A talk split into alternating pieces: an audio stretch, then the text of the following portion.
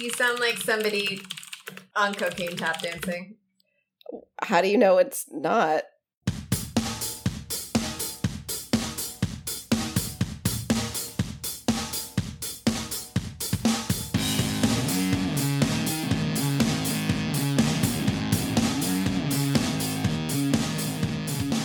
Hello, everyone, and welcome to May We Geek Again, a podcast where we cover sci fi TV shows through the lens of philosophy and dick jokes. My name is Joe, and I'm joined by my soloist, I don't know, uh, podcast host, Bubs, because Shaheen is out this week. Um, hi, Bubs. Hi. Hi. Um, this is episode 95 of our podcast. We're going to be talking about the 100, season 7, episode 14. You can find us on SoundCloud and other places on the internet. I'm still in my perpetual fight with uh, Apple Podcasts, so who knows with that. Um, we love fan feedback, so feel free to come yell at us on Twitter at May We Geek Again or at maywegeekagain at gmail.com. And of course, we always post the episodes to Reddit in case you enjoy long form discussion. Uh, the run sheet says, Great to have you guys here, but there's just one of you. So, Bubs, it is great to have you here. Thank you Thank for you. joining. Thank you. Happy to be here. Yes. Um, we usually start with giving a little like blurb about ourselves, even though nobody cares anymore, uh, and then a quick icebreaker. So last week's icebreaker, uh, I asked, "Will we find out um, who who magicked Gaia through the anomaly?"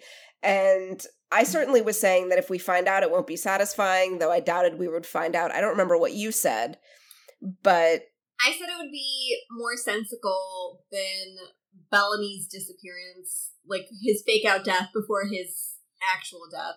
Episode. do you still feel that way? No. At the same time, like having them be different levels of character. Guy is like a lesser character, so they don't really need to explain it to the level of Bellamy being gone. Um, at the same time, if you take it just like, oh, Bellamy disappeared, where is he? Um, and then he disappears and he was on Bardo the whole time, and that's it.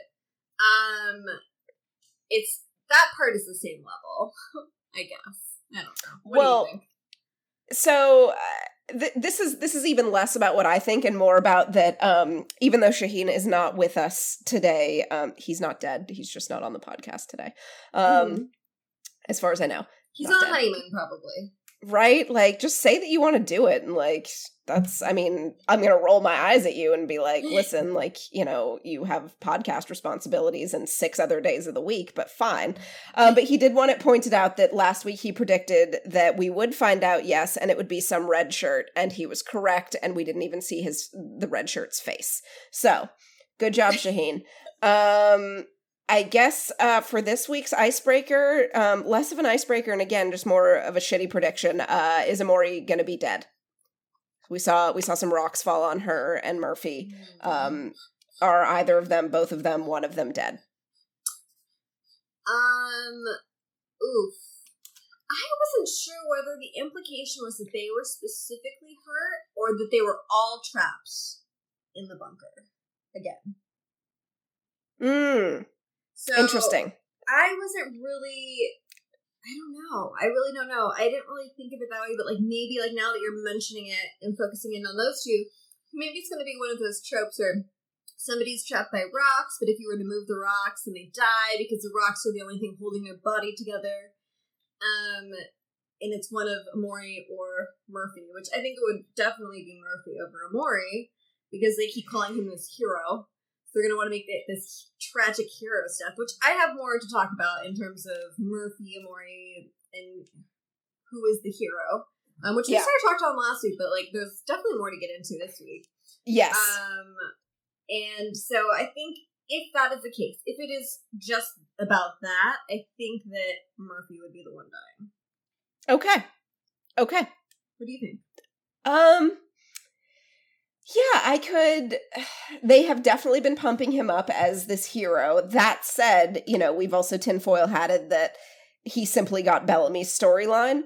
Yeah. Um so, you know, it's kind of hard to be like, okay, well, you know, in in general narrativeness, if we weren't looking at the behind the scenes stuff of weird shadow seasons, then them pumping up Murphy as as a hero absolutely signposts his death. On the other hand, who the fuck like they just decide on a whim that they're gonna like you know kill off their major character and you know who knows if they actually properly planned out Murphy's arc at all. So Anything, Neat. really.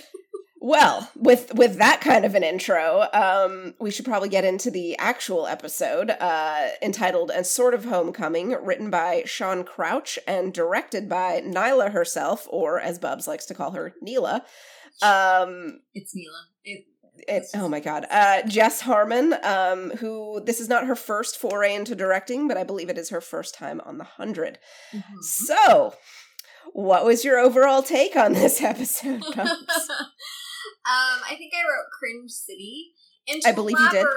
on that, Mhm. um, Please. So, a when you when the title is a sort of homecoming, I Wonderfully non-committal. Yeah, I also wonder if it, it was supposed to be homecoming, and then when Bellamy died, and it. It, like it, I think in the inside the episode they talked about how this was actually supposed to be like a happy episode, like maybe even like a calm before the storm. I didn't watch all of it because it just honestly I just could not stomach watching the whole thing. Um, but so a I wonder if that's really what the title was, and then they killed Bellamy, and then it was like you know not the happy. Um, so it's a sort of homecoming instead of just a homecoming. Um, and so from that vein, my response is Cringe City because um, and again, a lot of the things I said about last episode, where we've been begging for these like um character moments, um, to to you know build up these relationships instead of constantly tearing them down. They do so little upkeep, and then they expect you know relationships forged in season one to hold and to be driving forces for things seven years later. Um, and so, anyways, so we have a lot of that, a lot of these like little character moments. But when you view them through the perspective of Bellamy just died, it's like shut the fuck up, guys, and have some respect. Is like the feeling like throughout the entire episode. Like so, things that like I think at one time, even though I would acknowledge that yeah, they're probably kind of cheesy, I'd be like, I love them though because like I don't as, as a lover of um camp. I don't mind Uh-huh. cheese. You know, I will take cheese if like the pacing is good and there's like great adventure and fun and whatever. I will take all of that Well- and grittiness.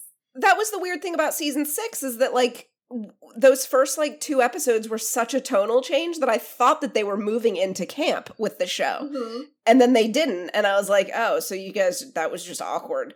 That was just Um, an accident, like so yeah. much else. Yeah, exactly. Yeah. So, so the same thing with this episode. It's like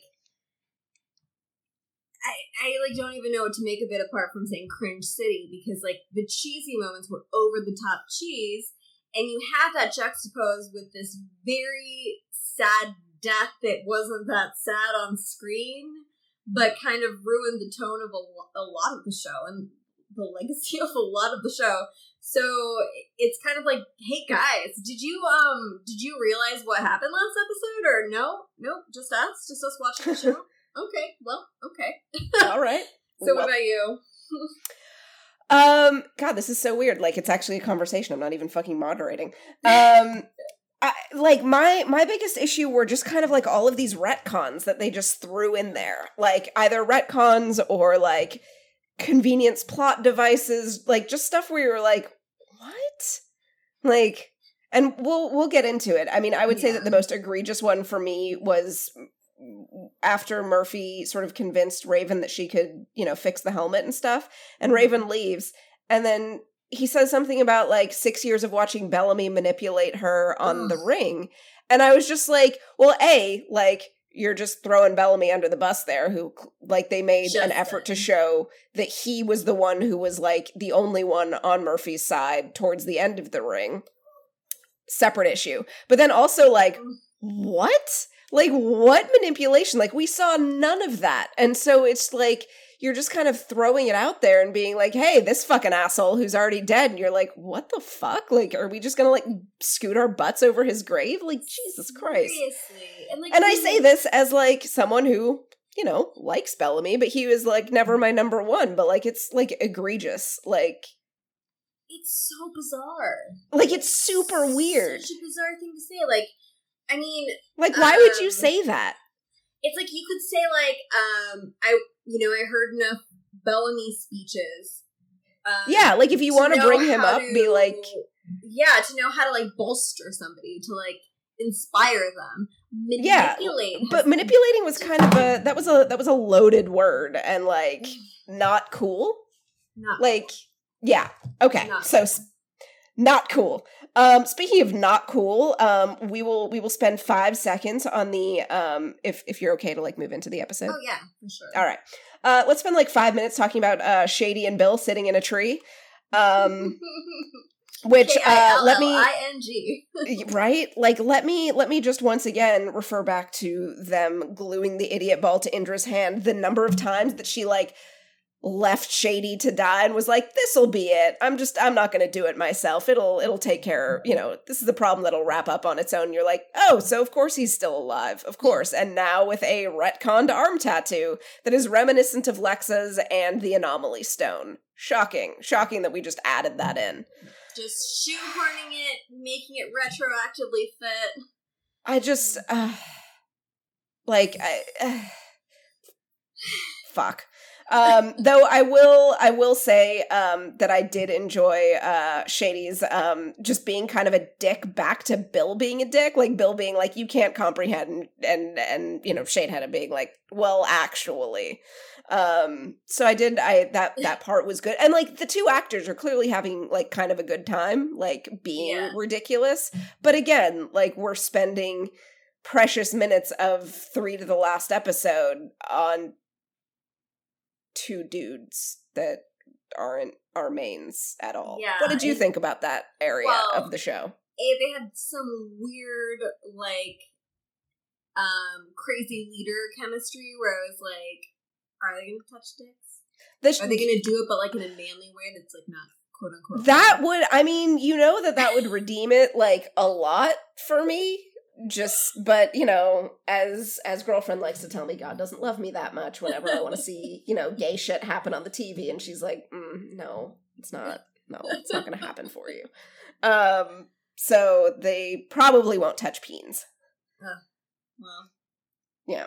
Mm. And then you you have a note in here about um so so to summarize, uh we have, you know, Sheidheda making a deal with Bill mhm. to go and pick up Maddie to get the rest of the memories or whatever. Um and Sheidheda is going to get sent. Like I don't un- I don't entirely understand why Bill didn't just send one of his top tier Bardo bees. or you know, several of them. So, Yeah, several like- invisible people to go into a bunker that he knows is enormous. He can draw them, you know, a little map. Um, yeah, like why did it have to be Sheidheda? um yeah and, and like the other thing is just like when when Sheidheda like um put that up out there like send me i was like who the fuck would send you you idiot? Like no no one would trust you. Like and and then he gets sent and i was like i'm it's like this supposed to be like a metaphor for like white men failing upwards? Like because like only only from that perspective would Bill look at Sheidheda and be like, "Okay, I think he has a point." Like, right? Yeah. Like kindred spirits, we're both terrible dudes, but like, you know, we've made it our business to be in charge and engineer worlds that we are in charge. Like they Yeah. both have this mythology surrounding them when really like they're just kind of pricks. yeah, seriously, they think that they're owed everything. That only they can do something, and it's This is like, this is a shocking shocking revelation in the year of our Lord 2020. Um that's 2020. Uh, yes. Um anything else about Shady and Bill? Mm. Uh, well, I mean, the whole like him staring at the picture of his daughter. Um, I mean, he's just such a hypocrite. Like, you can't tell me that like he feels the same thing for everybody because he doesn't have to do shit. He lets everyone else like do everything, and then he just stares at the picture of his daughter. I mean, you know, it's a cult. Yeah. Well, so when people last week were saying there's a picture of was there a picture of Lexa in that book or was that Callie or whatever her name is? The one where it was like a face? Yeah. That was Callie. Oh, okay. Because that's why I was like, whatever her name was. Like, I already forget and I just like don't care enough.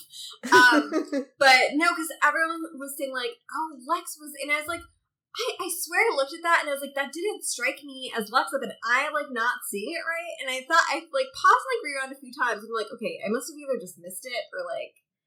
But the fact that it was somebody else, I'm like, oh, I'm not stupid. It wasn't her. I think I'm pretty sure it was Callie. Okay, Like- maybe there is another picture that I did miss, but I was like, I'm glad that it wasn't me just being stupid because I was like, I don't know, I don't know if that looked like her. pretty Um, sure. Yeah, because I think that that was the whole thing of you know again showing Bill to be a fucking hypocrite. Well, I don't. Here's the thing. That's how it read. I don't know if that's what they intended, or if they're trying to like humanize him. I don't fucking. You know, I don't care. I don't care. I just don't. All right. Um. call this section Earth Crew 2 Electric Boogaloo. I love it. I, you know, I got to find my fun where I can uh, when I'm making the run sheet. Um, so, so Clarke. Sorry, I'm like blanking on names now. Like that's that. Like my brain is just like slowly shuffling this out.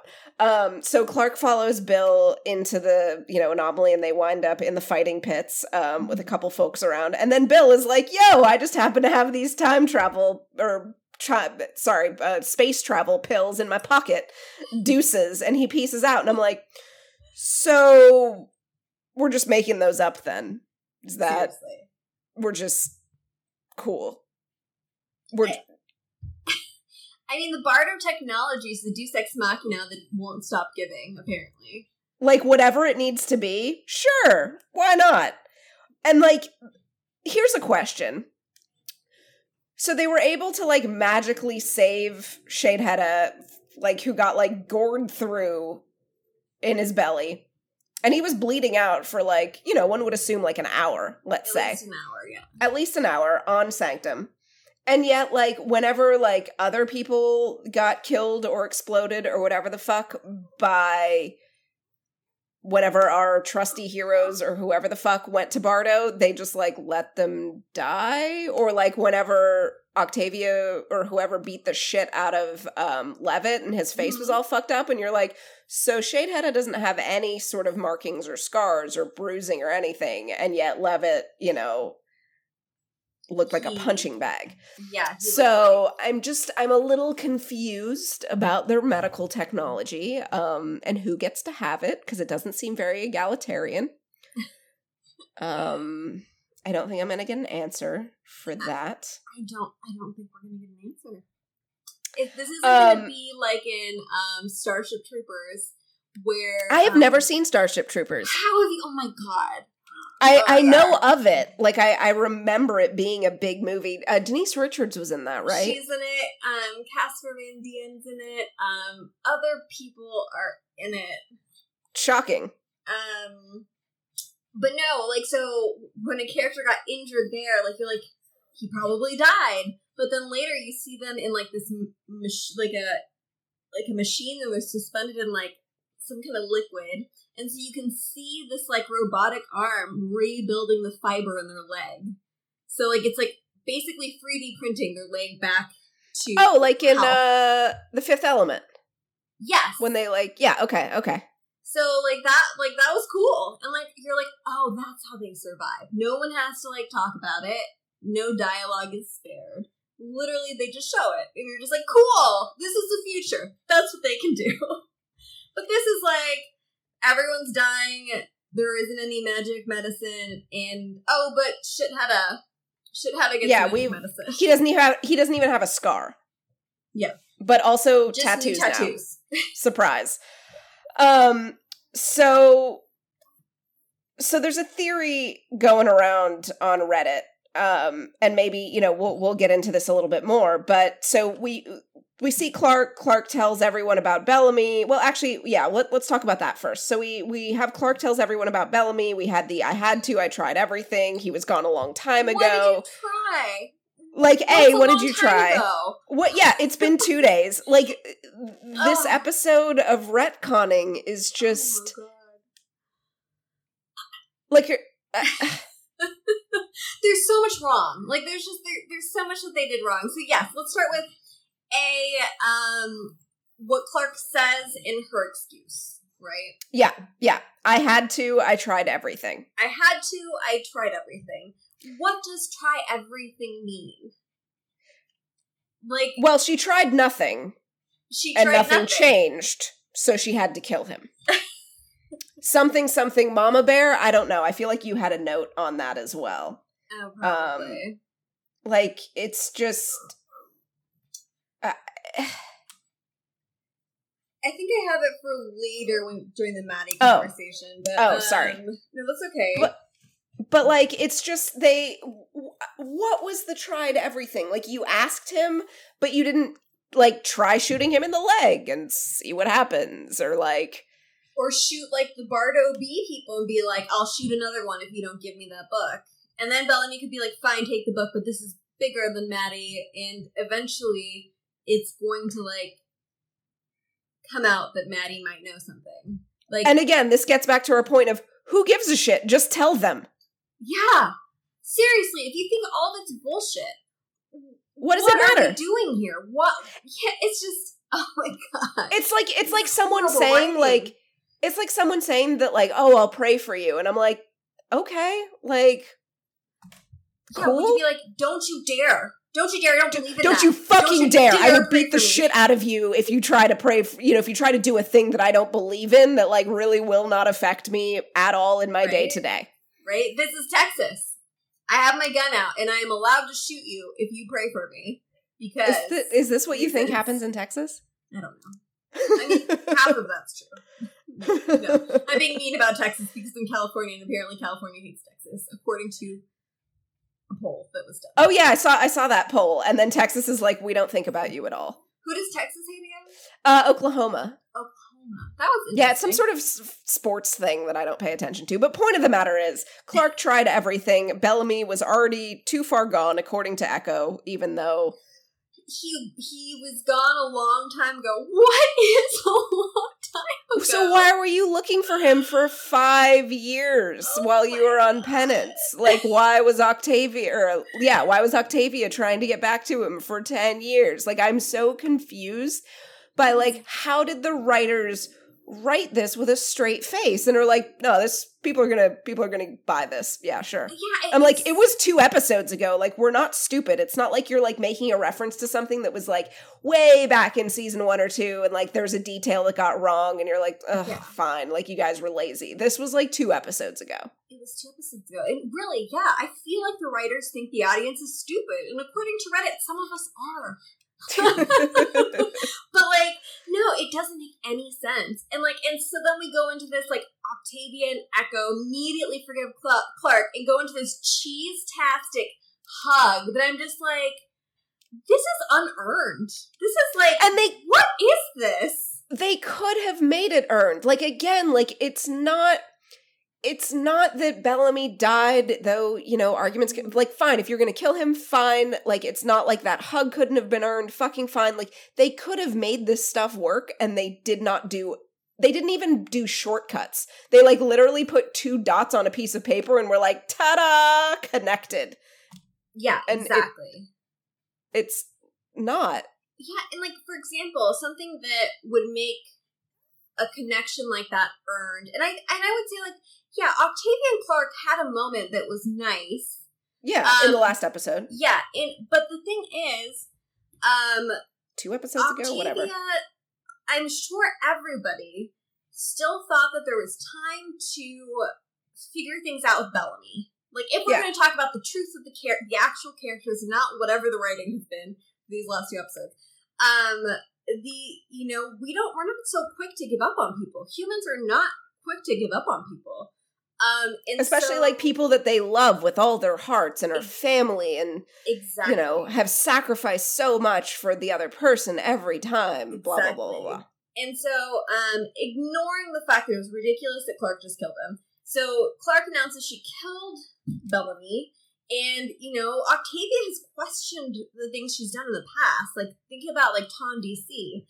And so to have her knee jerk reaction be to to kind of like to um regress from last episode where they kind of found common ground and to be upset at first like her and echo get upset at clarke maybe say something mean walk away, and the rest of the episodes progress with everyone kind of grappling with it and trying to figure out what they're doing next.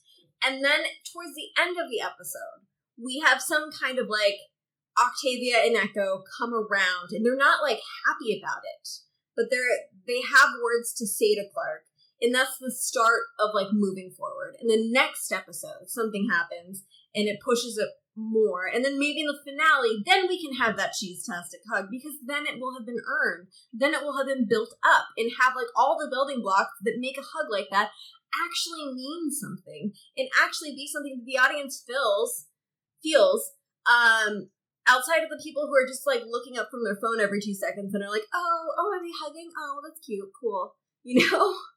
Well, and it's like if they had yeah like if if they put in that work and then like at the you know the very end of the season whether or not transcendence is true or false whatever it is like then they're like you know fuck you know bellamy died you know believing this thing that turned out to be true. Holy shit like awful or holy shit like he was duped this whole time. Like you know i feel horrible having killed him you know over mm-hmm. that but like yeah like to have earned that which they did not they did not they did not and like I know that like we've been railing against these episodes, but like they I feel like they're getting progressively worse in terms of like gaslighting the audience. Yeah. Yeah, that's I totally feel that. Um And yeah. Yeah, well, I, I was going to move us to uh like Clarke destroying the helmet, which I feel like again falls into this like what? Um, uh, let me um, see one more thing before you move on from oh, that please. first opening scene. Um, because one of the things that like really made me mad um, is let me find it because I think I wrote down the whole the whole quote. Um. Oh. So when Echo gives her little speech to Clarke, where she's like, um, she's giving like a reason for why Bellamy joins the cult, and this is what she says: he needed all this chaos to make sense all the violence, all the people we've killed. He couldn't accept that it was all meaningless. So that is what she's saying as to why Bellamy needed the cult, why he joined, etc. But the thing that that completely ignores is everything that Bellamy is. Because from the beginning, one of like the core elements of Bellamy was that for him, his connections, his family, his love, all of that was always worth the fight. Mm-hmm. So it's like, so he already had a reason for why the violence. He already had a reason for why he was okay selling his soul. Um, because for him, it was worth it to protect the people he loved and cared about. And right. so by saying that he joined a cult because he needed it to be meaning like it completely contradicts everything about him and it just it doesn't make sense so how can these writers- and everything that he said, everything that Bellamy himself said to them yes. when trying to explain why, like, were they just not listening? Yes, exactly. Like it's not even like a contradiction of, that I'm saying like throughout the seasons. It's like last episodes with Bellamy explaining why he's doing this. It what is going on? I mean, I know that shit went down behind the scenes, but like. But this doesn't even make sense. This doesn't even make sense. um, I, mean, I, I just don't know what to say. Um, it just, it kind of just makes the characters even less meaningful or even real. It's just kind of they're spouting whatever in the moment, you know? I mean, I would of course like to, you know, give it up to the actors. And, you know, I, I think that Jess did, you know, a, a, really good job with a lot of these sort of some of the character moment scenes that, like you mentioned, that we've we've been begging for and finally got a couple of mm-hmm. them. Like I think that she did like a really good job with them. Mm-hmm. Um, and so, you know, I, I can't even imagine being one of the actors and getting these scripts and being like, the fuck? Because like your job is to perform the words on the page and do a good job at it. And so like that's what they're doing. But at the same time, like I just want to be like, so you read that too, right? Like, yeah. Because they've always, you know, like eh, whether or not they are, I, you know, maybe at cons they're just bullshitting, but like, you know, especially Bob, but you know, to a, a big degree, you know, Eliza and you know Richard and you know everyone just trying. They they always come off as so thoughtful about their characters like they've spent time you know in in these characters heads for 7 years. Like they they know them. You know these these are these are a facet of them that they've you know they they step into their skin and that's that's what they do. And so you're just kind of like I wish that I could ask, you know, as an actor, like, what is it like to like read a script that so clearly doesn't isn't who you've been playing and isn't like a lot like is in direct conflict with a line that you spoke or that your character heard two episodes ago Yeah. and is like retconned Yeah. Well, I, I think that each actor is different. Um, and for sure I do think that they all definitely spend a lot of time thinking about their characters. And of course, some more than others. Like, I always, like, in Bob's interviews, I really did feel like he was really thinking through, like, his character. And I, I'm sure they all do it. Maybe he was just, like, better at vocalizing it than others. Um, but, like, I, I, and, like, yeah, every actor is different. Someone gets the script and they're like, well, okay, here we go. And I know that Bob would complain about things that he didn't think made sense for Bellamy. Like, if something didn't make sense to the character, he would go to the writers about it. And I think there's a great, um, after Bellamy died last episode, um, past writer Aaron Ginsburg posted a, a picture from the set of him and, um, and Bob arguing on set. And it was this really oh i saw that. yeah yeah. It was so cute because he's like he's like um this was an epic fight we had on set um that was just you know the beginning of like what became a lifelong friendship. Um and so it's just like it shows you that like yeah these actors are passionate. They have like a very complete idea of who their character is and so not that i'm trying to imply but that this is why bellamy was ki- killed off although it makes you think um, but anyways, yeah, I really do wonder, like, you know, Richard getting that line about Bellamy being manipulative. Like, how do you deliver that? Like, um, I don't know.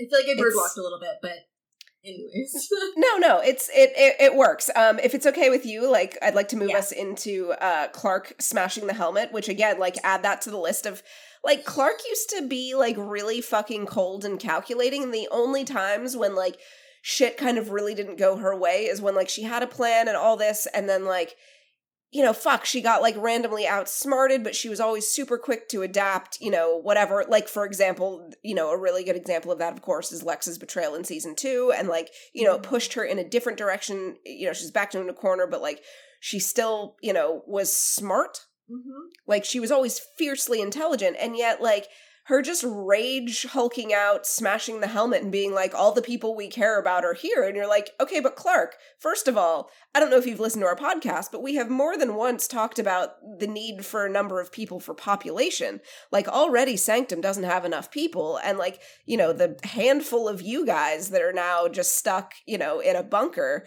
Right? um two two of your dudes are gay not saying that they couldn't you know take one for the team but Yeah. you know like it's Donation.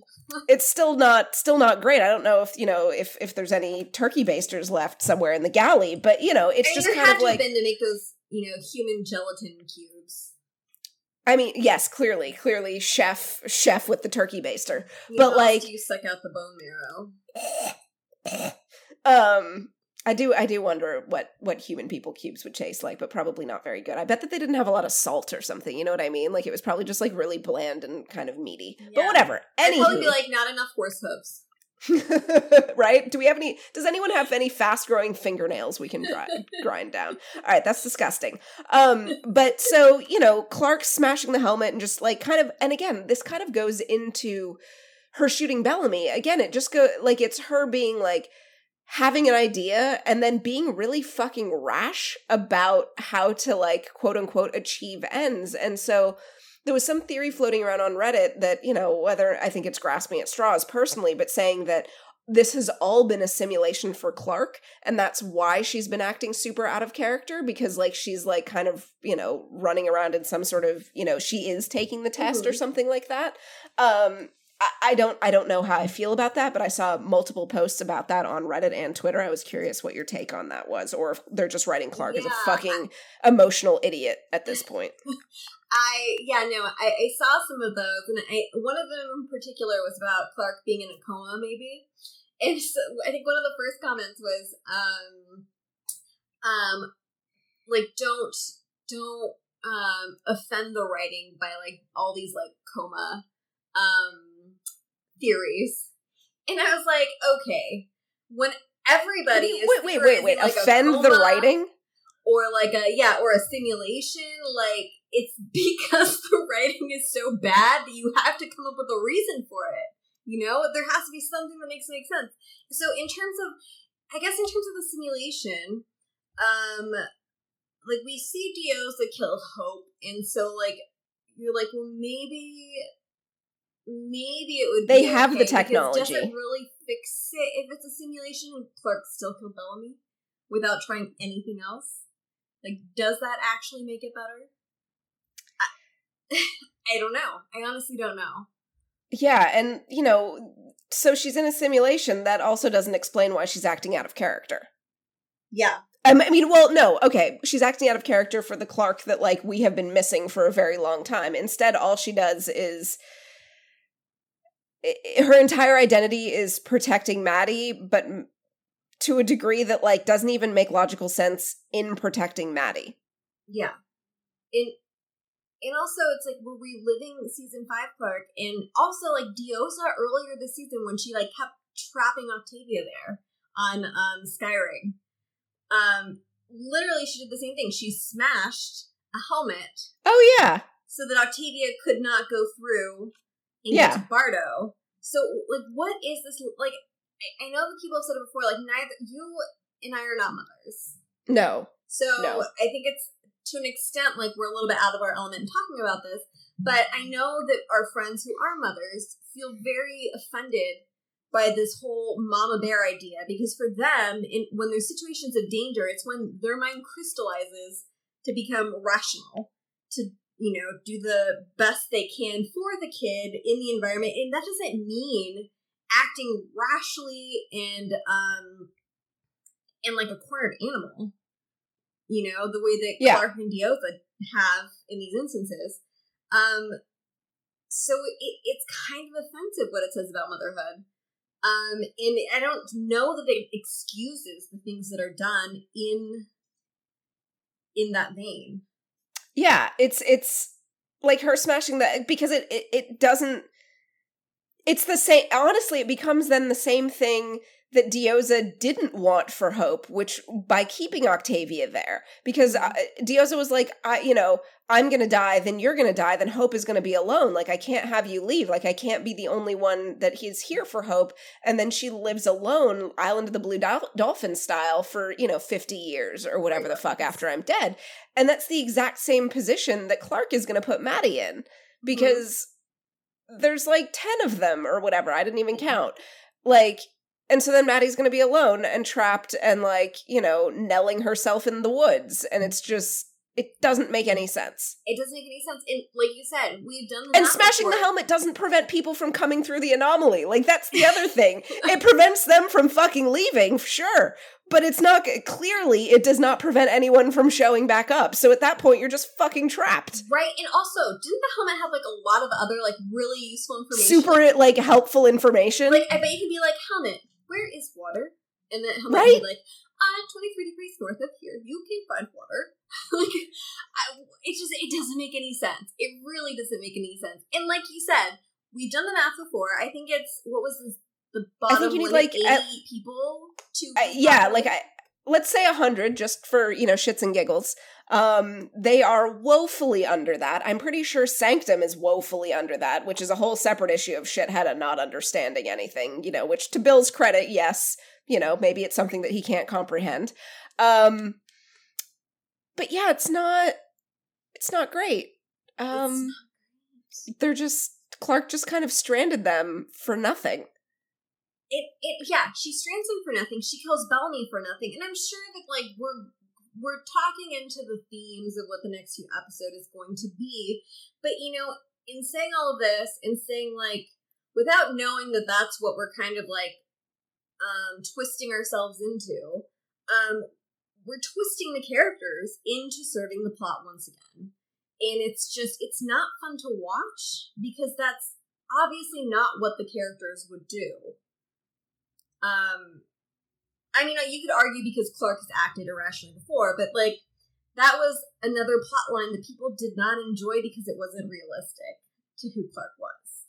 Even Yeah. when you factor in like she has a child now. Yeah, she has a child now. She's gonna act even smarter because she Yeah. has to keep that child alive. She's gonna You don't get to be dumber. yeah, she's gonna want the people she trusts to stay alive so that they can help her with Madi because it only benefits her child to have a community of people helping take care of her. Yeah. It, Who just- who fucking knew? So okay, Okay. I feel like I've, I, I'm I'm going to move us along because there are plenty more times that I'm going to rant about Clarke this episode. Oh, one Um, last but- thing about the helmet Yes. smashing though. Um, the Yeah. whole everyone we care about is here. Again, like I cannot stress enough. I cannot stress enough how the show gaslights these relationships into being things they haven't been um, upkept to be. So we're just Now, if she said everyone I know is here, sure. but she also said everyone we care about. I think. No, no, she did. But like if she said everyone we know is here, fuck, you know, fuck Sanctum, I would be more on board with that. But instead she yeah, you're right. Or- everyone that we care about. And I'm like, "Oh, you mean your fake relationship with Gaia that was given two episodes?" And we were like, "Huh?" Yeah, your your frenemyship with Raven that I guess was slightly fixed this season, but has like seasons and seasons worth of like tearing each other apart and like one scene of like building it back up.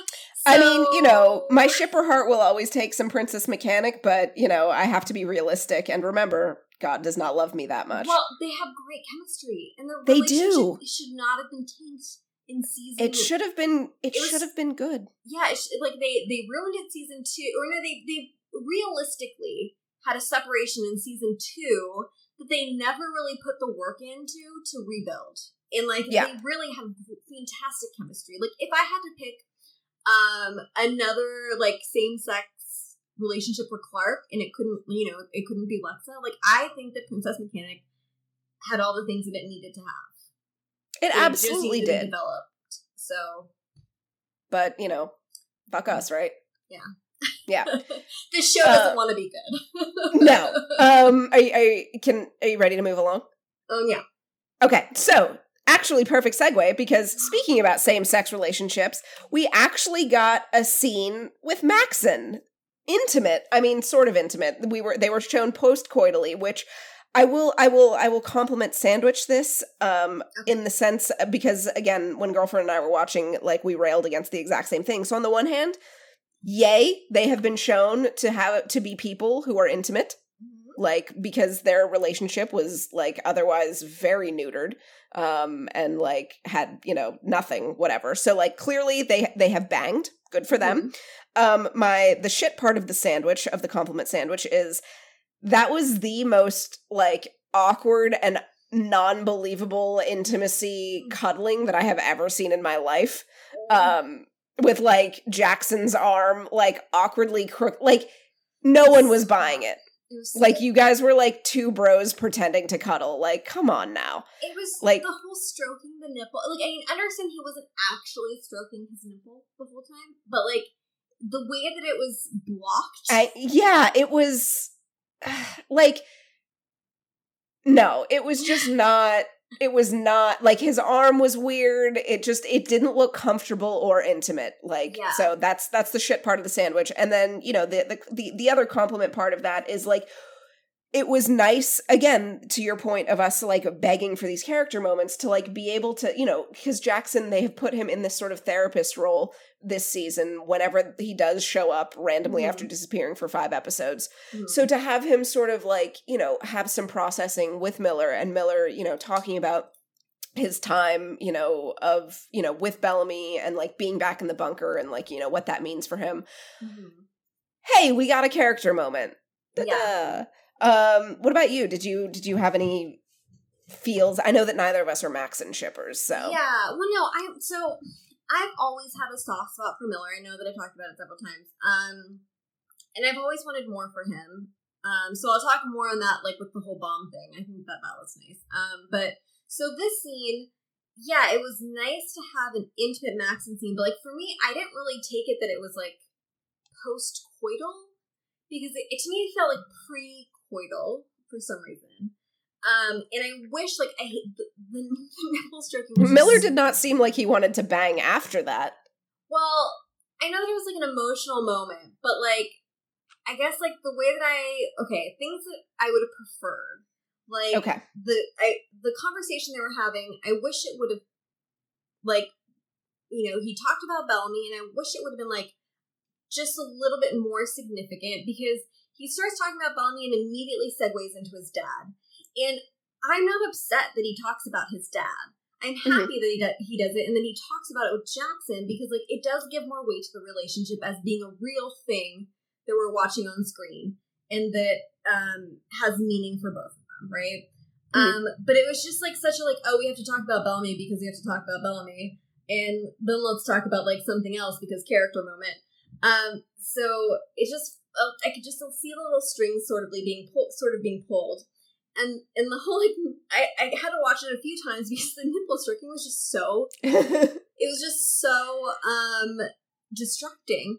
Anyways, it was distracting because his arm was like awkwardly propped just so it could be so his hand could be there, and you're like, no one's lying down like that. yeah, like I would At least not in a long term relationship. Like if you're Yeah. like brand new with someone, you are willing to put up with being uncomfortable.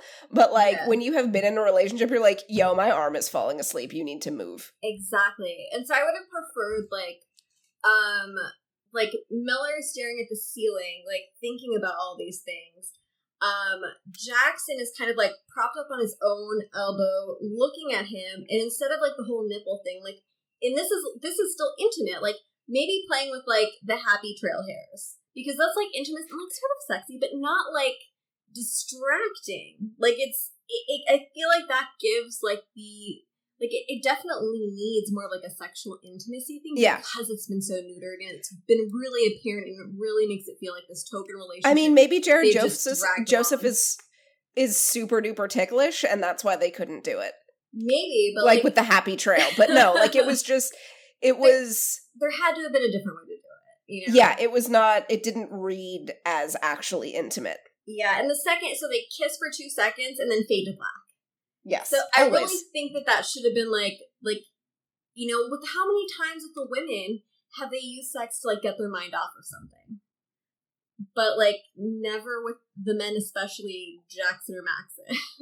Right, like not to be whatever, and I always like fucking hate this line whenever it appears, but it's such a trope when like you have the girl like telling the dude like make me feel something else. You know what I'm talking about? Like I feel like that's even sh- like I want to say that Raven has said that. Like it's it's Yeah. shown up in all sorts of media or whatever. Like have one of them say that. Yeah. Like Raven and Bellamy doing it was her wanting to think about quote unquote wanting to think about something else and also sort of get back at Clarke because she thought that maybe Clarke liked Bellamy. yeah, oh my goodness. Fuck's goddamn sake. All right, so um so we move along into the uh piano room where Gabriel just happens to of course uh be Mr. Piano Man um and you actually have a note here that uh how did Niylah know Monty's moonshine recipe but they were both in the bunker together. For like two seconds. Like what do you mean 2 seconds? Oh right cuz Monty was on the fucking ring. Yeah. Oh, that's I always forgot about that. I just imagined him in the bunker but no, he didn't he was on the fucking ring. He was on the ring, and so he, so Niylah had these hidden around the bunker. So clearly, it was like through the whole bunker time. She was like, there was really like heavy rules. So I guess he Yeah. wasn't allowed to drink, like as prohibition. I don't, again, Yeah, we're weird- retconning some rules here. real weird like little tidbits dropped. Puritan. They could be great tidbits, giving like more life to like what life was like in the bunker days, but like it's just kind of like okay, Monty's moonshine, and I kept trying to think like, what is the story that I could tell myself to like make this make sense? But it, it really it really ends up being a stretch because um, so you I know, mean, the Miller- purpose. Hmm? I I think that the purpose of it was to give some connection for Jordan for sure. Oh yeah, Um, like that's that's clearly what it was in service to to like anchor it and have him drink his dad's moonshine recipe like and move that part of the plot along. But yeah, to your point, like it's just kind of like okay. Yeah, no, but like trying to tell that story. So Jasper and Monty made moonshine um, before the adults came down. Once the adults came down, we never saw that again. We saw that there was a bar, but like it's not like they set up Monty and Jasper as like the the bar salesmen. Old like old timey prohibition speakeasy owners. Yeah. So unless they had that stuff in there, like it, I'm just like, what? What? or like so, I found Monty's old moonshine recipe like hidden, you know, in one of these grates or you know something like some way to like I don't know how that would have happened, but like, you know, he gave me his recipe before going up to space or you know what the fuck like something like, like, some way to like yeah have two of them in a scene together and like say you know retcon at least that that like it would make sense. Yeah like it could have been like because supposedly there were delinquents that probably ended up in the bunker so like even some quick line of being like you know like this is your dad's recipe i got it from another sky crew person like yeah because like we have, like sit there and like try to make it make sense in our head, and it's just like a little bit too much of a stretch. It, when when we're so stretched out and limber with everything else happening, everything, it's just like a little bit too much to ask. On top of that. I, I will say that, like, despite how sort of awkward and nonsensical it was for Niylah to have the recipe, the fact that they did call back Monty's moonshine was nice. Like again, yes. we should be having an entire season of these things where we're like, oh, like looking through like a memory book, you know? Yeah. Um so like in that sense like i appreciated it like i am not a huge jordan i, I don't really care that much about jordan sorry like you know sorry shannon well, like it's it's not your fault but like it was it was a nice nice something it, it was nice to give jordan something if mm-hmm. that makes mm-hmm. sense. No, I'm completely with you. And like under better circumstances, like it is such a great throwback about Monty. And really like saying Monty in your namesake, Jasper Jordan's moonshine recipe. Um, yeah. Because it it is like a great little like acknowledging the things that came before. Um they just did it in like a lazy, messy way. Um, shocking. Yeah, shocking. Um, so, you know, a party is getting started there. We're clearly going to do something with Hope and Jordan, mm-hmm. but you know, we'll we'll table that for now. Um, mm-hmm. we then move into when Murphy talks convince Ra- convinces Raven into into fixing the the helmet and we get that line that I bitched about uh earlier in the episode um about manipulating on the ring. What? I'm still upset about that. It? Like I, I, I sat there for a long time. Like I paused it, and I was just like, "What is it trying to say? Like what? Is it just trying to put Bellamy down as part of a like? It's fine that he died because like he was manipulative and he was gone a long time ago, and like I, I still can't make sense of it. I still don't understand what they were trying to say about that line. Right, because it's it would have also been one thing if Bellamy, if we had seen that, you know, and like or if Bellamy had been someone who had often manipulated Raven, except like that was never anything that ever happened on the ring or otherwise. He's, yeah, he's never been accused of manipulating anyone. The closest, the closest that it ever. Came. He doesn't have that finesse. Well, no, I think that he has. A, he's great socially. But like the whole thing is that he inspires masses. He inspires people. Right. He doesn't need to manipulate. He doesn't like the only time that he was accused of manipulating, and I understood the criticism, um, was in season five when he tells Madi, um, right, ab- about the taking the flame, and at the same time, like I went back and forth on the scene, and again, like I'm not a mother. The mothers clearly had like a very strong line with that that it was just like a kid can't make that decision, so you don't give a that decision to a kid to make. And for me myself, like because I'm not a mother, I kept putting myself in Madi's shoes. And if that were me and this was like my mother, and I could save my mother, but they decided that they shouldn't tell me about that because then I would be forced to make that decision, obviously. Um, I think that I would want to know, I guess. Um, because I would like if I found out later that I could have saved her and I didn't, I would be really upset about that.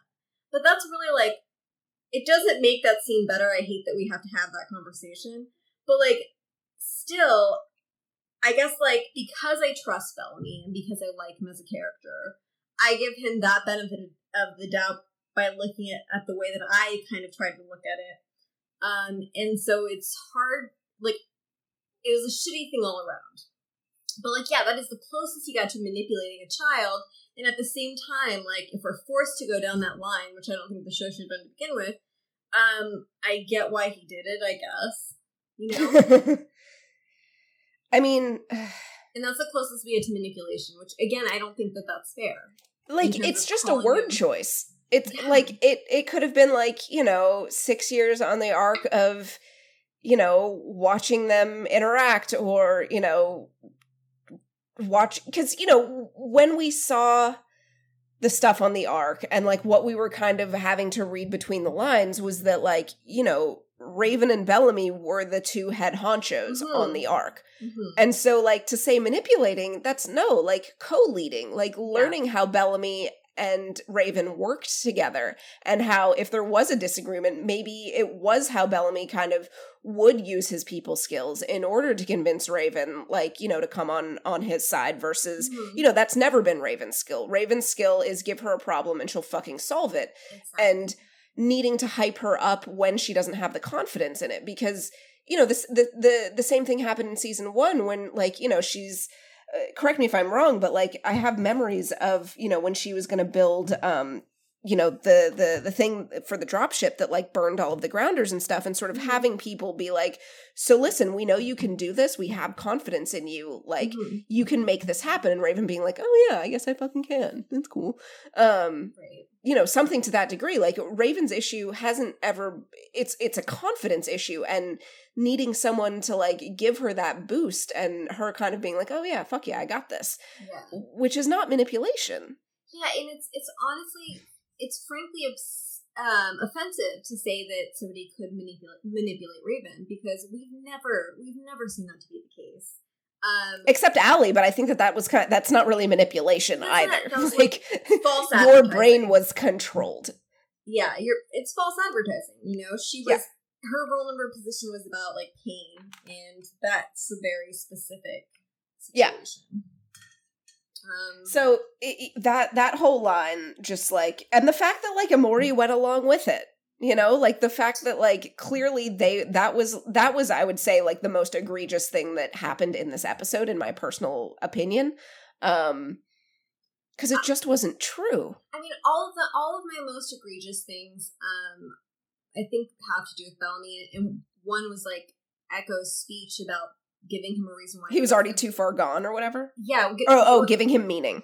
That like weird excuse that goes against everything that is Bellamy, and then this, yeah, that goes against again. It, it goes against who Bellamy is. Um, and so like it, the thing is, the reason why this is bad writing is because we don't sit here and and like they're like, oh yeah, like okay, I can see it now that they've said it. Like I can see what they mean by Bellamy being manipulative. No, we're sitting here thinking like, why did the writers do that? We're completely taken out of the story because now we have to sit there and be like, what is the intention of this? Because it's a writer intention. It's very clearly a writer intention and not an organic direction of the story. Right and so I, I, actually tweeted about this and it got it got a smidge of traction not as much as any of my tweets uh, about bellamy because i don't know you fucking bellarkers are crazy on the internet and those are the only thing of mine that go viral. But all of this season makes sense if if the writers wrote to the shadow seasons that we never saw. Yeah like we like we every season since like 3 or so we have always been like well hold up. Like what if there was like this whole other season that they wrote? Um in which case yeah Bellamy maybe was a prick on the arc and you know bitched about not having meaning in all of the death and you know all of this makes sense if you would only watch those shadow seasons. Right? Oh my goodness. Oh my god. All right um so another scene that I will say was probably the best, in my opinion, done in terms of like, hey, character work, remembering things. Um, was Indra and Octavia having a conversation? Absolutely agree. This was a um, start to finish perfect conversation. Please, please, please talk to me about it. Yeah, no, I mean, my I think like if I had to nitpick and have a complaint, I would say like I wish this happened last season. Yes, um, but you know we're we're back in the bunker, so like it is it is like a a good it's traumatic place to have this conversation Um, like for yeah, for for Octavia to say I thought that I had I thought I was over it, but like now I'm back here and you're like, yeah, that's how trauma works. Like Yeah. you're never just fully over it. Like you get thrown back into the place where you were your worst. yeah, and and also like I I like that. Um, you know, when we were watching season five, I think we were kind of like, why is Indra letting some of this stuff happen? Like, why? We kind of were kind of questioning, like, how did this dynamic get set up? And like, of course, at the end of the day, we had a lot of grief for um directed at Kane and Abby for never, never taking responsibility for what happened. Um, and not saying it was only their fault, but like they were a huge driving force um to Octavia's eventual storyline. Um, but Indra was also there, and it was it was kind of like, why isn't she bringing sense to the situation? So having her vocalize her own guilt and to to connect with Octavia on that level and kind of like heal from what they went through. Um, it felt earned. It felt like I'm so happy they're having this conversation. And again, nitpicking, I wish they'd had more conversations since season five, but they haven't. Um, and so yeah, it was a great moment. Like, what did you think? Um, no, I think you know it was that scene. I loved it. Like it, we needed to have it. Um, you know, it was well done. Like Indra or Adina Porter is always great, and I've always loved their scenes together. So it was like really nice that we got to have a scene together like that. But it also served to remind me as like, why didn't we get a whole season of these kind of fucking closure moments? Like there has been so much unresolved business between everyone like and why haven't we like why isn't this the whole season? Like why didn't you write to that? Like regardless of whether or not bellamy is in the story or not like regardless of whether or not we spend all of this stupid fucking time with Sheidheda blowing up shit on sanctum repeatedly repeated like that that was the most excruciating storyline. It wouldn't fucking end. But nowhere in either of those did it say that we couldn't have good necessary conversations to wrap up these character arcs and the relationships between like them. Yes. So absolutely. instead we got like a retcon from Murphy about manipulating Raven when like that in itself could have been a wonderful like callback moment of like their relationship and how far they have come. Mhm. but it wasn't. So anyway, so I will say that like I really did appreciate that we got that from. Indra and Octavia because I think that that's something that like I think we've all wanted for a very long time, especially Indra being like it wasn't all you. Like Yeah. we we we had our we had our uh goodwill hunting moment, you know, it's not your fault. It was kind of your fault, but like It's it wasn't fault. totally your fault. It's together. It's a little bit. We both did it.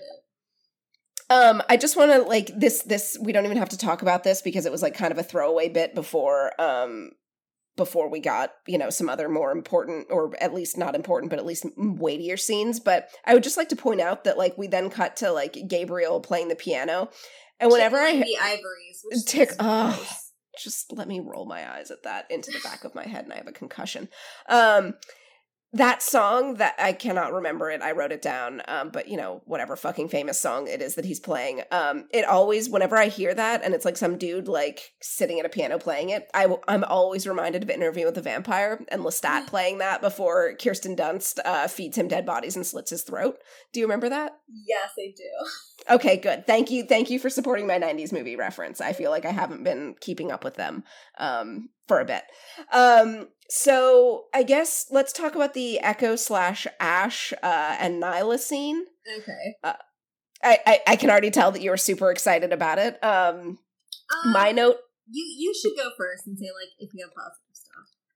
I mean, so my note on it was like it was a fine scene in terms of like sort of character details and them bonding or whatever, like if that's what they wanted to do, except it didn't belong here. This needed to happen ages ago. Like never mind the fact that like like there was no point in sort of echo being like and i never told bellamy my real name. And you're kind of like well is now the time to be telling Not like it was just it was so weird. It was such a weird thing. And then to like have niylah be like by the way i'm half Azgeda and you're like okay like and like why are why are we spending time on this. Okay, that was that. That's both of our feels on the whole thing. Yeah, well, I guess like one of my one of my notes is what a waste of time, just like the Becho relationship, and that that directly goes to the dialogue at play because it's like, um, again with every time and like I think Tony's reactions really, um, really drove home the fact that like it starts all these conversations start to be about Bellamy and then become something like completely like different so it's like, oh, well, I, I thought we were going to talk about Bellamy, but go on.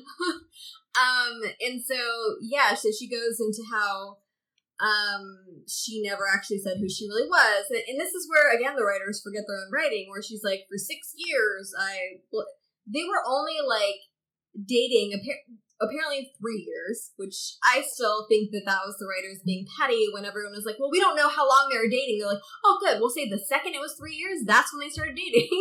um, and so, yeah, so Echo's just like, yeah, I kept trying to say like who I really was. And, and I'm just like, sweetie, this was a shoehorned backstory that happened in season six and it was only there because people complained about you not having a backstory. And then they uncere- unceremoniously killed off Bellamy before there was any re- resolution to the fact that you were dating under a huge lie and you guys didn't actually even know who each other were. Um, and then because they killed him before you could actually come to terms with that, now you're having this conversation with Niylah. And also because of that, I'm pretty sure Niylah was made to be half an Azgeda um, because it was convenient that her name was Nyla, that you can sort of now say um, it was Queen Nia who was the um, reason why you were named that, even though they pronounce it Nyla and not Nia, like the way I pronounce Mila. So uh, so, anyways, it's just like again, it's messy writing, and at least they tried to kind of tie it together with like, yeah, Echo's backstory being about Naya, even though they didn't even really connect it apart. Yeah, you know, right? Um, like it was supposed to like audience. Right, the audience is like, "Oh yeah, I remember that scene with with with Queen Nia," and then like Brenda somehow Niylah is just supposed to know that too. Don't like she's like, so why are we talking about Azgeda? Yeah, like if they wanted to put the scene in season five. Yeah. Where it, and it's not even about like Echo saying her truth. It could just even like it being like they don't actually know who I really am. And not even going into like her real backstory. That could come later. This could be like that could have been like the first like breadcrumb of like something to come, which would have made it not a shoehorned in reactive backstory. Um, but it would have added a little bit of mystery and depth to Echo, and we would have been curious. Like it would have connected her to Niylah. So then I'm saying it right now. Wow. Yeah, I'm proud of you, bud. Now. Um, Your rage, it just you know. it's like when people drinking can speak different languages. Yes, um, I have a I, I I had a friend in college who was like super fluent in Spanish, like great, like she was she was admittedly great with language, um, but you know, romance language is very very similar. Mm-hmm. I guess when she got super drunk and went to Italy, like she was not not capable in Italian. Interesting. Yeah. I mean, then again, the Italians could have just been like really nice as well, because um, everyone was drinking. But anyway, speaking of drinking, sorry to interrupt. What do you what do you, what did you crack open? Oh, I, this is my second one. It's called Latitude Thirty Three Degrees Honey Hips. They say sweet, but I don't really. I mean, it's just beer. Is it an IPA? It is. It's eight point three. Ugh, God, what is? All right. I want to. I'd, I'd like to move us to the uh, hero Murphy is freaking me out. I forgot to take a note on that, yes. but I'm glad that I looked at yours because this is a super important one to talk about. Because again, it's not just retconning, but it's also being kind of super fucking rude to the female characters. Yeah, and so I when I first watched this episode, I didn't pick up on this, but this conversation we talked about last episode um, mm-hmm. where it's like, why is you know Murphy has twice the lines of Emori, and everyone also keeps calling him the hero. But I was like sitting back and I was thinking about it, and someone I think what was the post on Reddit? It was like um best character or like best development, whatever, and it was a picture of Murphy, mm-hmm. and I was sitting there, or like something about the hero, and I was sitting there and I'm just like, when you think about Emori and all the things that she's done, why is it that Murphy next to Emori becomes the hero? Because even going back to season, um, well, let, let me just start with like how the criticism went on on Reddit. So I I replied and I was like, hey, so what about Emori? Like, why does she not get any recognition? Like, she's been right by Murphy's side through all of this. Why why is he the hero and she's like a floor lamp? And um, right. someone's like, well, she's never had her own arc. She's always just been part of like Murphy or Raven's story. And I'm like, I don't think that's true. And so my argument, which I wrote this like wall of text, was you know we go back to season um three. First of all, this is when she was introduced um on that walkabout with Jaha. And um, she's her own person. She's tricking people in the desert to benefit herself and her brother. Um, mm-hmm. She's trading things um, to ALIE, um, you know, like tech bits and stuff like that, you know, to survive. Um, and then she meets Murphy, and you know they're kind of like two sides of the same coin. They're they're both cockroaches. They both have to just look out for themselves, especially after her brother dies. Um, but she has this very like rich backstory. You know, she's in uh, she has a mutation. She was cast out from her crew. Um, it, it's very you you. There's like a built-in reason for why she is the way she is, which makes her character very real. Um, and and I think like one of the best scenes for her was you know in season four where she thinks um, when they run out of people to test on that she's going to be next because she's the outsider and she's always expendable in any context that she's in. Mm-hmm. And so she makes up that whole story about that guy being her tormentor so that instead he's the one that's being experimented on. Um, and that was like such a great little scene where you really see like her cockroach glisten.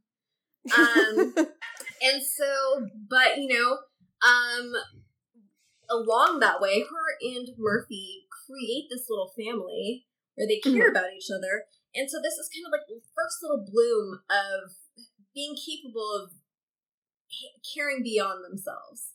Um, and so they go to space, and you know how I feel about off-screen development.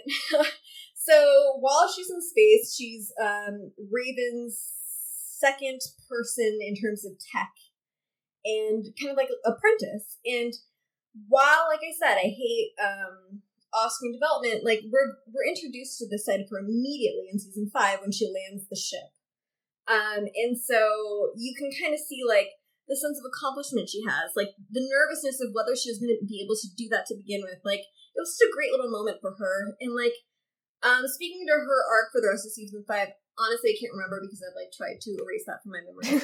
but she she was so pleased when she landed when she landed it and exactly. like you got to see joy and so like it's not like they haven't been teasing her out having her own story. Exactly. And that story for her continued in season six when she's helping um Raven with all these things. And like there's such a great episode where so Murphy um, you know, sells his soul for immortality. He gets the chip and now he needs to bring Emori into it.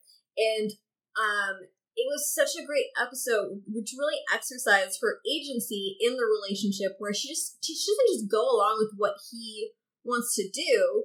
She really has to think about what it means for her and what she feels about it, and then she makes her decision. And it was just like that was like I think the first time where I was like, wow, they actually they're really actually doing her um, character justice in this very subtle arc that's been going on. Um, and so we know how all that ends.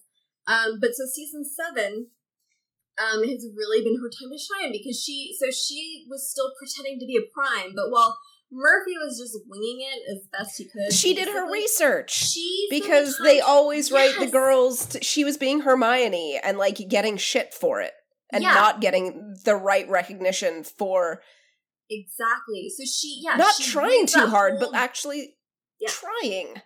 Yeah, she reads the whole fucking diary so that she knows what Callie would think, what Callie would do. Um, Murphy does nothing. So she, she like can. But she Murphy works, gets all the credit. Yeah, she works to get this like party going, and like again, like talking about how well her character has been maintained. Um, where she was cast out for being um like having a mutation. Like, how can she not relate to the children of Gabriel who were cast out for not having a mutation. Um, and so she wants to unite those those people with their parents because in her soul, that's what she wishes for herself. So she thinks that that's what the children of Gabriel would also want. So she does this, um, and she does this like for them. Um, and so all these things that she does, and like meanwhile, Murphy's getting like captured and has to play chess like several times. Oh my god, Um, the she's fucking protecting all these chess. people, and like I'm not saying that Murphy's not doing good things because he is, but he's getting called a hero left and right. And what is Emori doing? Like she's doing Heroic so much shit? work. Yeah, and so I'm just like, it, it, it just like completely struck me. And then so um the whole point of this long, long monologue is that um in this episode when um so they're trying to to to fix the helmet so that they can um find the stone and so Which, by the way, is just straight down in the fucking right pit, fighting pit. Like they are you just gotta dig. like we already know where it is. Like it's not like it's not like.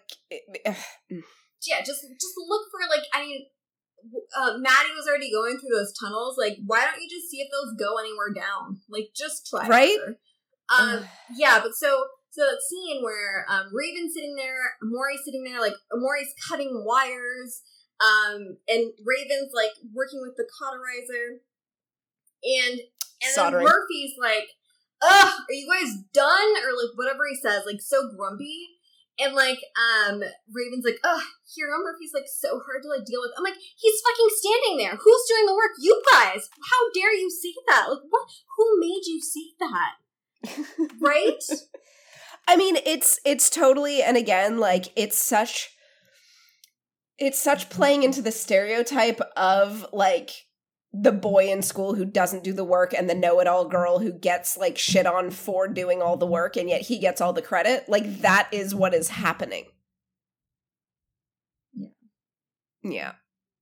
And I don't I don't love that for Raven or Emori. Like Raven, who has been shown to be incredibly fucking smart and capable, like that is her character. And Emori, who like is apprenticing with Raven, the incredibly smart and fucking capable Raven, and then Murphy like being a fucking hero. What? Because he's impatient. Like I don't get it. I don't. I don't. what? It, it, it's because like Murphy suddenly is like, wow, the people on Sanctum shouldn't die. Like, wow, so he gets so much credit for like bare minimum human empathy. exactly, exactly. Like the bar is so low for him. Anything above that is heroics. I mean, and again, I love Murphy. Like, Yeah. I've enjoyed him this season. It's weird that he's clearly gotten somebody else's storyline, but fine. Like, I like, you know, Richard does a great job, but like, it's just kind of a little bit icky as as a girl who like tried really hard in school and stuff and like had to deal with like the lazy like group partner who mm-hmm. still got the same if not more credit. Yeah, and like when people say like you know we're past sexism, etc., etc., it's like ask a girl Who who who is saying that? Who is saying that? sexism because for example and like i have so many examples um when i was working my at my first job in new york city um i we were meeting with a client and so i was taking one of the designers with me um to pitch what we um wanted to do for them and so i had all my notes i had prepared and everything and like as like the um account executive like it fell to me to lead the discussion et cetera et cetera and so the designer sits down, who's a guy, and um, he just starts going into it like he is leading the conversation. And he's like, um, thank you so much for meeting with us. Like, we're going to talk about this and this and this and this and this. And he's basically giving a run through of the things that I went over with him, giving him a heads up of like the way that I was going to direct the meeting. And I was just like, what the fuck? And like, um, it was just one of those moments where I was just like, and I know that he's not a bad guy. This was not him trying to be like, you know, step over me and like do all these things, but that was his instinct based on No, but he's used to being able the to do that. Yeah. He's And used to being able to do that. And like just- so Yeah. Welp. Speaking of white dudes, um, so Sheidheda, um, well, sorry, Sheidheda arrived and was invisible, and I can't believe anyone was shocked by that because we have known that they do invisibility shit, and so they're like, "What? The portal just opened and no one came through." Okay, um, so Sheidheda uh betrays, I guess, uh, whatever Bill wanted, um, and then what's that? Shocker. Shocker. Shocking. No one could see this coming. No one can see him surviving last episode. Um but yeah, so let's let's I guess talk about I I was going to have us talk about Hope and Jordan, but I kind of like the only thing I can really have to say about that is like everyone being like for Jordan to be like I got this and for like Gabriel to be like, you know, that's your time, amigo, like go talk to her and like it it always fell to some dude to like try to make Hope feel better and I was just like I get what you're trying to do, but like the I got this was just icky. Like don't write it like that. So I well, Mm. first, yeah. Is there anything that you want to say about that whole thing? Because like I realize that Oh, the, yeah, But the hope in. Um, the Hope and, and Jordan of it all. I mean, I didn't really have anything on beyond a that. last minute relationship. Like, I mean- is, anybody invested in this? I mean, I would possibly be more invested if we had actually if Jordan had been a character. Like he had two seasons to be a character and he was not. So It, it just feels as arbitrary as Becca was in space. Like, uh, who else are they gonna bang? I guess they'll have to bang each other. Like, these two crazy kids. And, Um yeah, like you said, I would have enjoyed this better if we didn't have all of these things to gripe about. Because, like, how how do you enjoy like something so throwaway if it's if everything else is like messed up? You know? well yeah, because they're like, you know, oh, they found each other, they come from such common experience and all that. And I'm like, Yeah. yeah, that that would be great, but like Yeah. Now's not the time. It's a cherry on top, but if you have nothing to put the cherry on top, why You're just eating a bowl of maraschino cherries, which I do enjoy a bowl of maraschino cherries. Like they are delicious, but at the same time, tummy ache.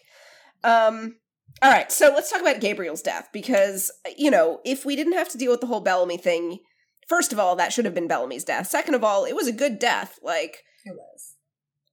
He it was heroic, you know, we got the traveler's blessing, people were moved. He died among him.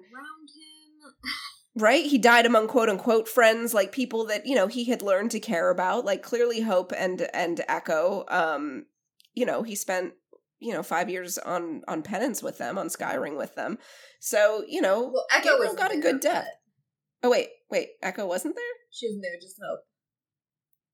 on skyring Oh no, I mean in the death scene. oh oh oh sorry sorry my bad i just i have face blindness um but but the fact that there were people there mourning him there with him trying to save him he got to die on his own terms be like i don't want you to save me um how about that Yeah, I guess again, like so.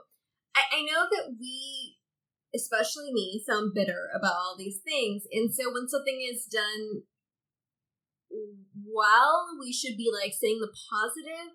But it's really hard to look at this death scene and not think of Bellamy. And even Mhm. even before this death scene, you know, um, Gabriel playing on the piano and having that moment with Madi. right it's like, bellamy was always taking in wayward children yeah, not only that, but like Gabriel tortured his own children for 25 years to bring back his psycho ex girlfriend. yes Children torture for 25 years, and he gets this cute last scene with Madi um, before he uses his life to protect her um, and dies as a result. So, you know, the last scene, Bellamy um, is killed for like not protecting Madi, quote unquote, and um, and dies alone with no friends. Um, but the child murderer, hot child murderer, to be fair to everybody out there who loves him, um, i mean it does matter that he is hot like i'm sure that that has affected many people's uh memories fandom who of him yes Um, but so, so yeah, so he gets to have this moment with Madi, and he gets to play the hero to Madi. Um, and it just feels wrong. It just feels so wrong. Um, and so because, like you said, Bellamy has been trying to adopt every child around him since season one.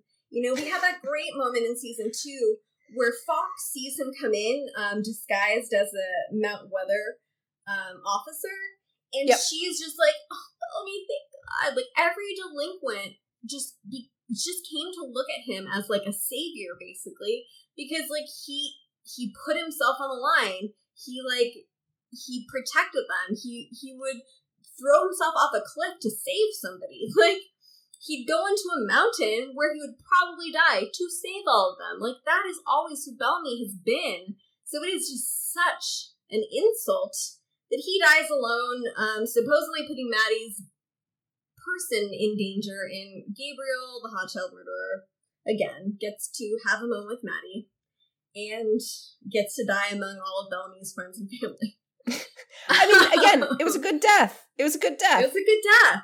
It's what he like he got stabbed once and then he decided not today fucker and then he like got stabbed a bunch more times and yeah he you know he he got his redemptive arc Yeah. he protected madi Yeah.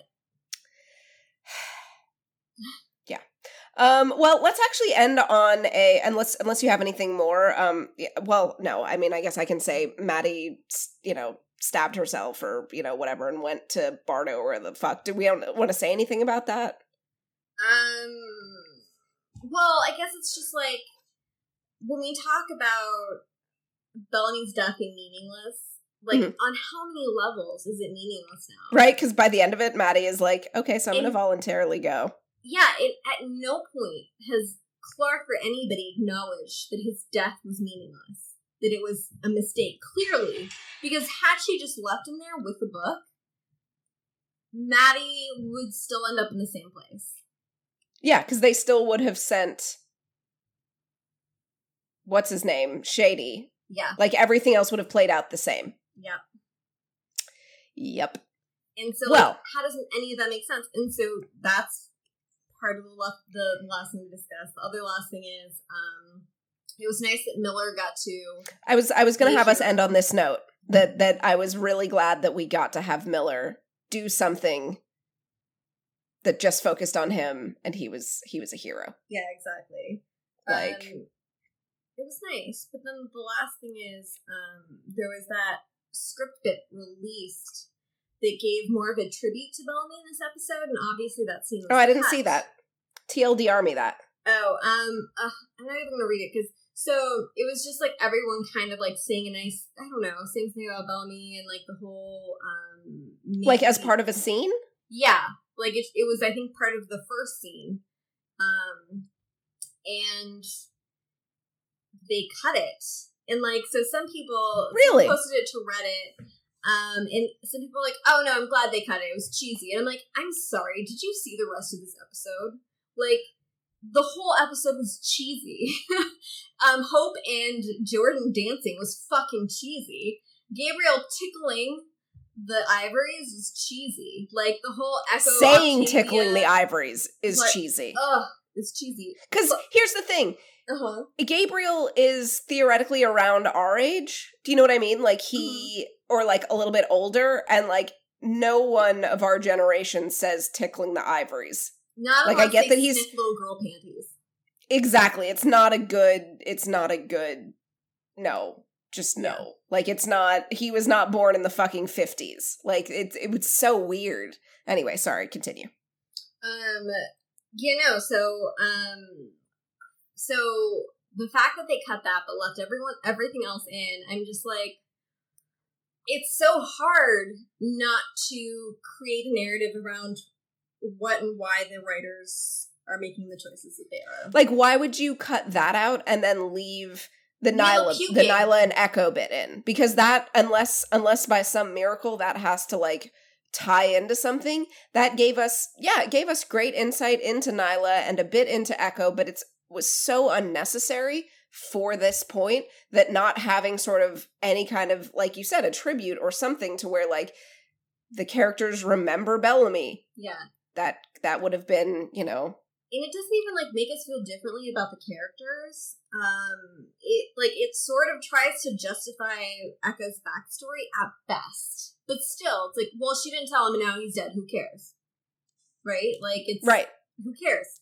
Um, she, she feels sad about that. Okay, Yeah. well, yeah, we all have regrets, don't we? but also, like, did we really need to have Neela puking on a, a carpet, no less? And then just like, if you are able to walk away after puking on an inside floor, you're in the wrong because you should have cleaned it.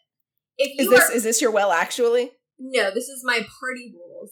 If you need to be carried away from the puke that you created, you're off the hook of having to clean it. But if you walk away from it, If you are ambulatory under your own devices, yes, you can pick up a towel or at least put down a towel. Yeah, otherwise you are an asshole. So congratulations, we now know that Neela's an asshole. So here we are.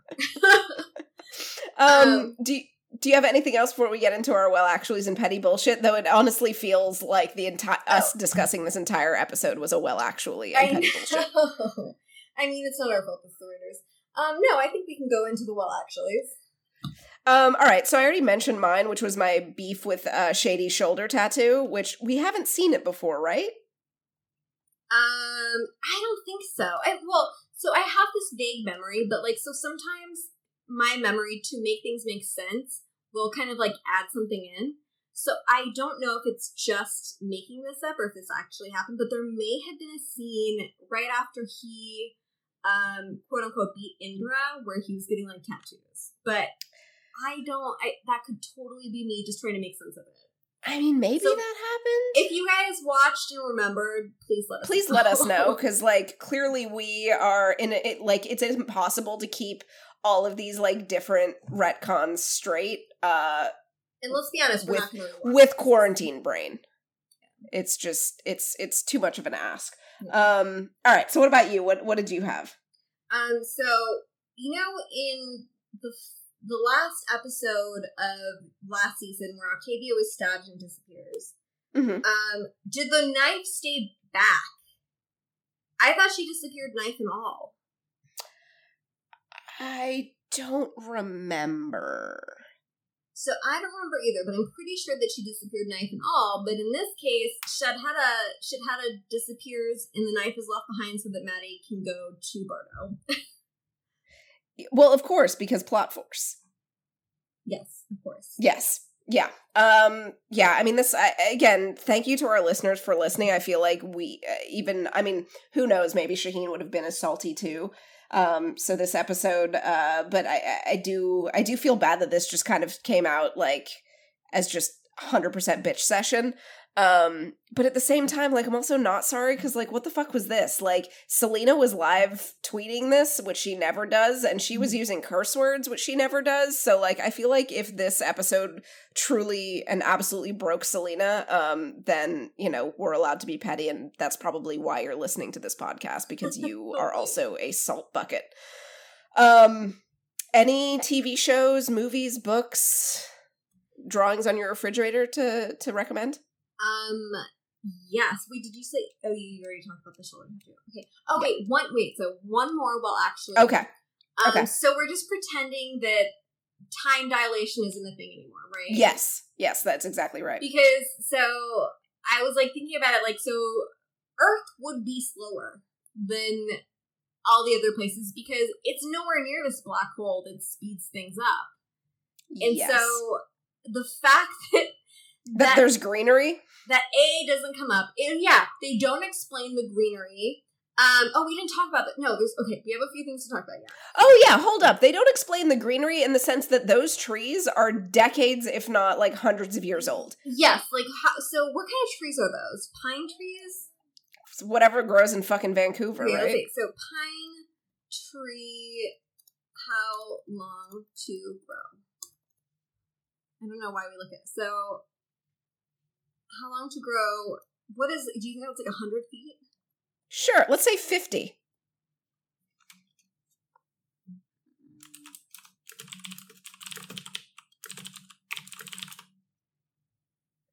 one feet to two feet every year. So 50, 25 years. Okay, fine. Um, but so 50 years into how what was the timeline? Um, I'm like blanking on everything. Anyways, Monty decided that like Earth wouldn't grow back after like Yeah. 50 years. So and yet they came back and it is like identical to what it was. it- yeah, exactly. And so, A, it makes his death and Harper's death meaningless. Um, it makes J- um, Jordan growing up a weird homeschool kid meaningless. Um, what is going on? Why do we have to go to Sanctum then? Like, I don't. Well, anyways, going back to the time dilation, all that pisses me off. But going back to the time dilation, it's only used when it's convenient.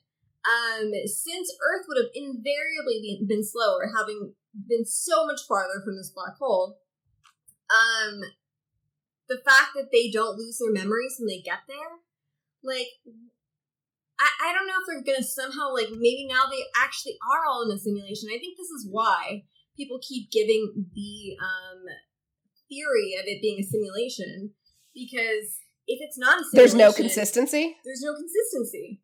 Um, and like so, like ex- Bellamy going to um Etherea, not having a helmet, not losing his memories, um, when clearly that went slower than anything else. So was that a simulation? I mean, if suddenly like none, nothing is a simulation, like the, the show is broken. Like there's no consistency. um, so well, actually, that's Yes. well, actually.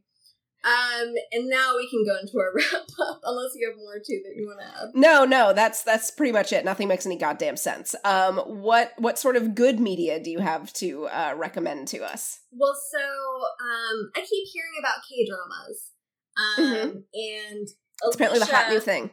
What It's a hot new thing. hot new thing? Korean dramas. If you're if you've never heard about before, just like K-pop is Korean pop. Um, Mm-hmm. and so um, our friend Alicia or Sarah Station on Twitter. Um, has always been a big proponent of these shows, and she's always like recommended a bunch of her favorites. Um, so she posted a list the other day, and I went through all of it. Um, and there's one in particular that just sounded like silly good fun. Like it's about this alien comes to Earth. He um, eventually meets this um, female celebrity, and like they have this like funny dynamic. Like I think the the gift that brought me in was this woman crying over shoes, trying to appeal to the alien, and I was like, I don't know the context of that. But this is my hilarious. new favorite show. Yeah, well, we, it's 2020. Like, if we're gonna have to watch this like grim, dark, um, six-year-old's masturbation. Oh, that's oh god. I wish I could take those backwards. We're gonna be on a watch list. that was so. What I was trying to say was like, like a child creating something, and that is not what I meant.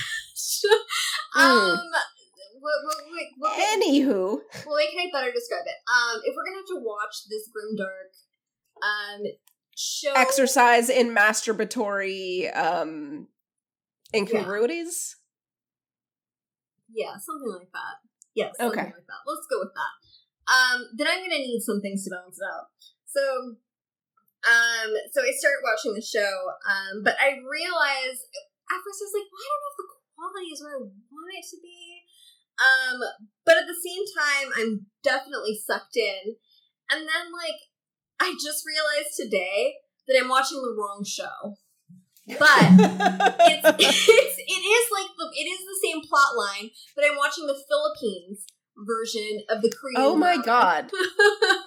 How did you not realize that you were watching a Filipino show? well, because it was the exact same plot line. No, I knew it was a Filipino show, but I, I thought like, oh, maybe there were like other Asian um shows mixed into this list, and they all kind of fall under K drama based on um the genre slash the um production of it. You know? But that was not the case. because this is this is my first K drama, quote unquote. Um, so I didn't I didn't really know what the rules are. Um, and so, anyways, this one is called so Alicia called it um My Love from Another Star, and I um I went on the same app that she did, um, and I looked up My Love from, and then it came My Love from a Star, and I was like, well, that's not another star, but then I clicked on it, and the synopsis, syno- am I saying that right? Probably. Synopsis? was exactly the same. So I'm like, oh, it must be the right show. So Listen, I mean you don't you don't need to you don't need to like, you know, validate or you know excuse uh your your racism. Um, no, I knew that it was Filipino, but also is like the show good?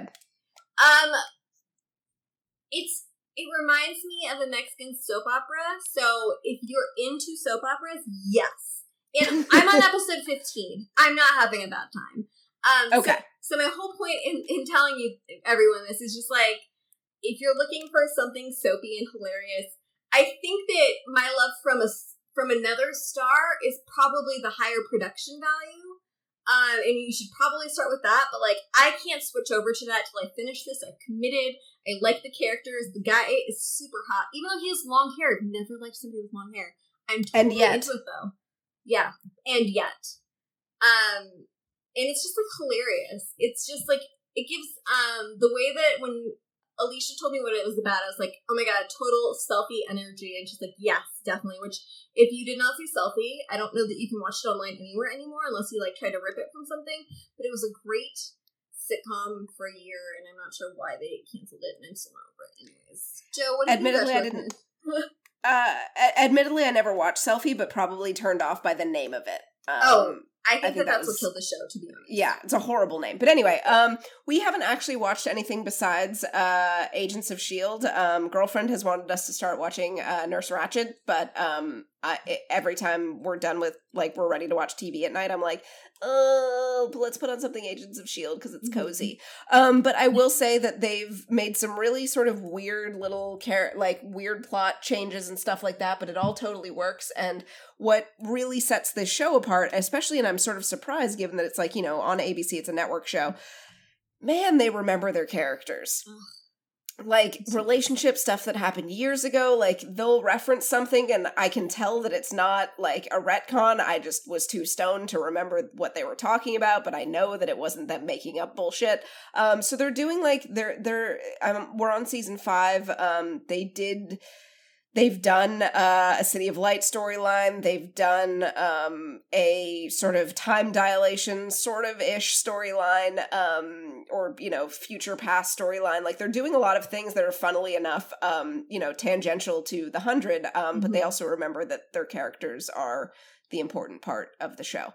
Um, so you know, that's fun. Um, recommend Agents of Shield. I think all of it or most of it's on Netflix at this point. Um, So yeah, uh, do you have anything else before I send us out? No, um, Agents of Shield is totally on my list. Um, I think because it's such a commitment. It got just- really good. Seasons Yeah. one through four and a half were pretty solid, but like four and a half through we're like halfway through season five, really, really, really Yeah. good. Well, I actually, I actually did watch a lot of the beginning, and once we log off, I'll tell you how far I got, and you can give, tell me a little bit more about like how it goes on from there.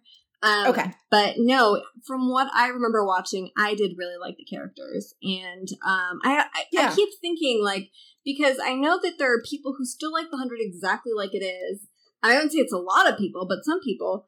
Um, and I keep like trying to um figure out if like in in a sense we're too close to it and that's why it falls apart for us so like when, when i think about like um when you don't No, but here's the the thing.